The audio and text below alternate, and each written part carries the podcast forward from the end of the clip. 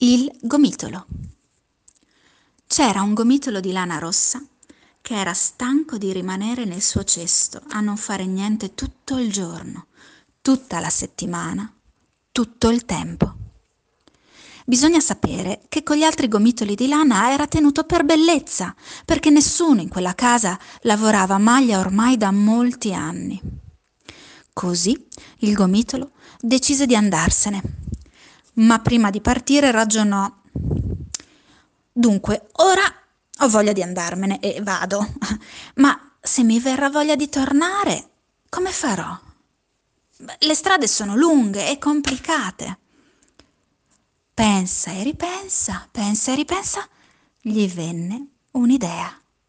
Piano piano legò il suo capo libero a una maniglia del cesto e se ne andò srotolandosi e lasciando indietro il filo rosso per ritrovare la strada. Rotola e srotola, rotola e srotola, a un certo punto incontrò un gatto che cominciò a giocare dandogli delle zampate e annusandolo e rincorrendolo. Per un po' di tempo il gomitolo si divertì a quel gioco, ma poi se ne stancò e cercò di andarsene. Ma il gatto non glielo permetteva, saltandogli addosso e ficcandogli le unghie appuntite nella lana. Per liberarsi, il gomitolo dovette aggarbugliare il filo intorno alle zampe del gatto, lasciandolo lì, tutto legato e arrabbiato. Rotola e srotola, rotola e srotola, il, con- il gomitolo continuò il suo cammino, giungendo a una scarpata, lungo cui si lasciò cadere felice vide sotto l'acqua fredda e grigia di un lago e frenò appena in tempo, bagnandosi solo un pochino.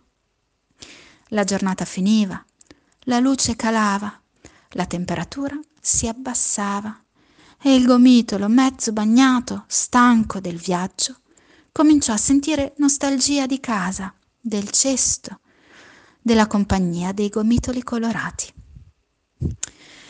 Ma come tornare? Srotolarsi era stato facile, naturale, ma riarrotolarsi era molto, molto più complicato.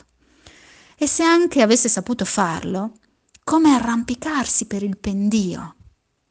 E se anche avesse potuto arrampicarsi su per il pendio, come fare con quel gatto legato e arrabbiato? Era lì, triste e freddo, a pensare a quelle difficoltà, quando vide un bambino che guardava piangendo in acqua. Perché piangi? chiese il gomitolo. Perché mi è finito lì giù il mio cavallino di ferro e io non arrivo a prenderlo. Il gomitolo pensò un poco e poi disse Srotolami tutto e cala il mio capo nell'acqua fino al tuo cavallino. Il bambino tirando su col naso, fece quello che il gomitolo aveva detto, immergendo il capo del filo rosso nel lago.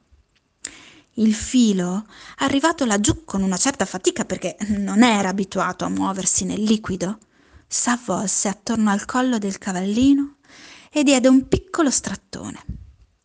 Il bambino tirò su, riebbe il suo giocattolo e riavvolse il gomitolo. Mi puoi aiutare a tornare a casa? Chiese il gomitolo al bambino. Certo, disse il bambino. E a gomitola, a gomitola, piano piano risalì la scarpata. E a gomitola, a gomitola arrivò al gatto e gli liberò le zampe. E a gomitola, a gomitola arrivò alla casa e lanciò il gomitolo attraverso la finestra. Sono tornato! gridò il gomitolo, sprofondando fra i gomitoli di lana, che dissero facendo tutti i gridolini e sorrisetti. Beh, dove sei stato? Oh, come sei bagnato! Che ti è successo là fuori? E il gomitolo, accoccolandosi meglio, cominciò a raccontare la sua storia.